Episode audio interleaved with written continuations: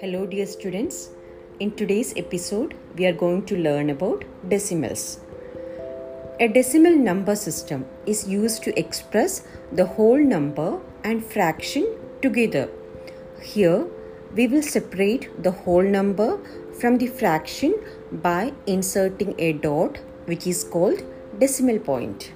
For example, let's say you're going to buy a book the shopkeeper tells you that the price of the book is rupees 45 and 50 paisa. Now, if you want to express the whole amount in one figure, you will say that the price of the book is rupees 45.50. There are many real life situations in which we are using decimals without even realizing it.